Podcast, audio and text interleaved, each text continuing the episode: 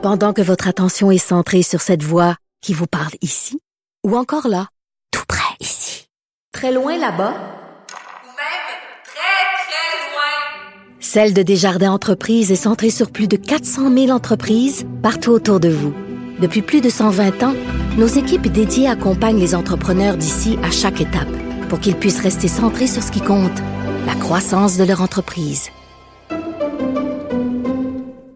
Bon, parlons de ce fameux dossier de l'immigration à cause de la réforme prévue par le gouvernement Legault. Il y a un haut dirigeant de Transwest, qui est une compagnie de transport, qui prévoit établir euh, une quinzaine de nouveaux chauffeurs euh, qui proviennent de l'Europe en Ontario plutôt qu'au Québec pour éviter justement euh, que le gouvernement lui mette des bâtons dans les roues. Il est avec nous, on lui parle au téléphone. Monsieur Pascal Gaudette, bonjour. Euh, bonjour. Écoutez, euh, premièrement, je veux savoir pourquoi euh, vous avez besoin d'embaucher des camionneurs étrangers. J'imagine que c'est parce qu'il y a une pénurie de main-d'œuvre incroyable au Québec? Il y a une pénurie de main-d'œuvre partout en Amérique du Nord pour le transport routier. Les associations de camionnage le décrivent depuis plusieurs années. Hmm. tout le monde est au fait de, de cette situation, mis à part peut-être les gouvernements québécois et canadiens. Ben, je pense qu'ils sont quand même au fait qu'il y a une pénurie de main-d'œuvre. ici, là. Ah, OK. Oui, mais c'est pas officiellement reconnu. Euh, il y a des, y a des secteurs d'activité, exemple infirmière, c'est officiellement reconnu à pénurie de main-d'œuvre. Hum, je comprends. Ce qui facilite beaucoup l'intégration pour des travailleurs étrangers. Euh, les conducteurs de camions, ça ne l'est pas. Bon, par rapport à cette réforme de l'immigration qui est prévue, le gouvernement quand même qui a reculé, hein, qui a mis de l'eau dans son vin en donnant, si on veut, un droit acquis aux travailleurs étrangers qui sont déjà installés ici. Euh, ça, ça règle pas le problème pour vous? Monsieur Gaudette?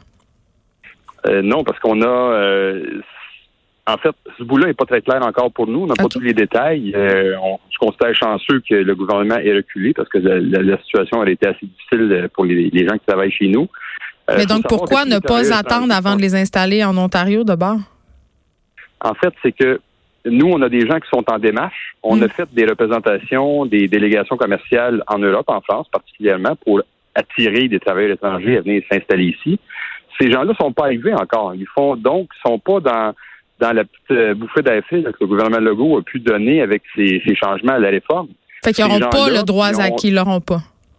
Ils n'auront pas le droit acquis. Ces gens-là sont en démarche, mais on n'a pas présenté les dossiers encore. Donc, ces gens-là, j'ai le choix. C'est euh, oublier le projet, rester chez vous ou euh, venez vous installer à notre terminal de Mississauga en Ontario. Et si je comprends bien, recruter ces personnes-là en Europe, ça coûte beaucoup d'argent à votre entreprise. Euh, ben écoutez, tout est relatif. Si on le fait, c'est que ça en vaut la peine. Mm. Euh, ça coûte beaucoup d'argent. Euh, ces, travailleurs-là, il faut savoir que c'est des gens qui sont qualifiés. C'est des, des routiers qui ont plus de cinq ans d'expérience dans tous les cas, qui arrivent chez nous. Ce sont de très bons travailleurs. Au fil du temps, on en a engagé plus d'une cinquantaine. Et euh, le, au global, c'est une aventure qui était, c'était positif, là, et pour eux et pour nous. Puis est-ce qu'ils ont envie de venir ici, ces gens-là? Pardon? Est-ce qu'ils ont envie de venir ici? Est-ce que le Québec, pour eux, euh, euh, c'est une, une avenue professionnelle intéressante? Ben c'est de, de c'est plus qu'une avenue professionnelle intéressante. c'est dans bien des cas, c'est le rêve de venir s'établir en Amérique. C'est le rêve de conduire des camions en Amérique du Nord et c'est le rêve de venir s'installer ici au Québec. Donc, c'est souvent un projet de vie qui est partagé par toute la famille. Ces gens-là partent euh, de la France, vendent tous leurs effets personnels, viennent s'installer ici avec leur famille, ils s'installent ici, les enfants vont à l'école et euh, ils font leur vie ici. Là. Donc, ce sont des travailleurs francophones. C'est un peu ironique quand même quand on sait que dans le fameux test des valeurs euh, que feront passer, que fera passer le gouvernement aux travailleurs immigrants, il y a toute cette question sur la francisation.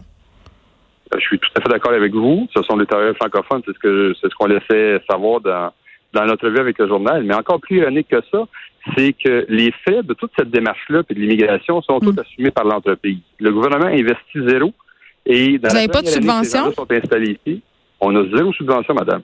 C'est nous qui payons les frais, tant au fédéral et au provincial, et le travailleur étranger qui paye les frais pour les tests qui ont passé. Le gouvernement paye strictement rien.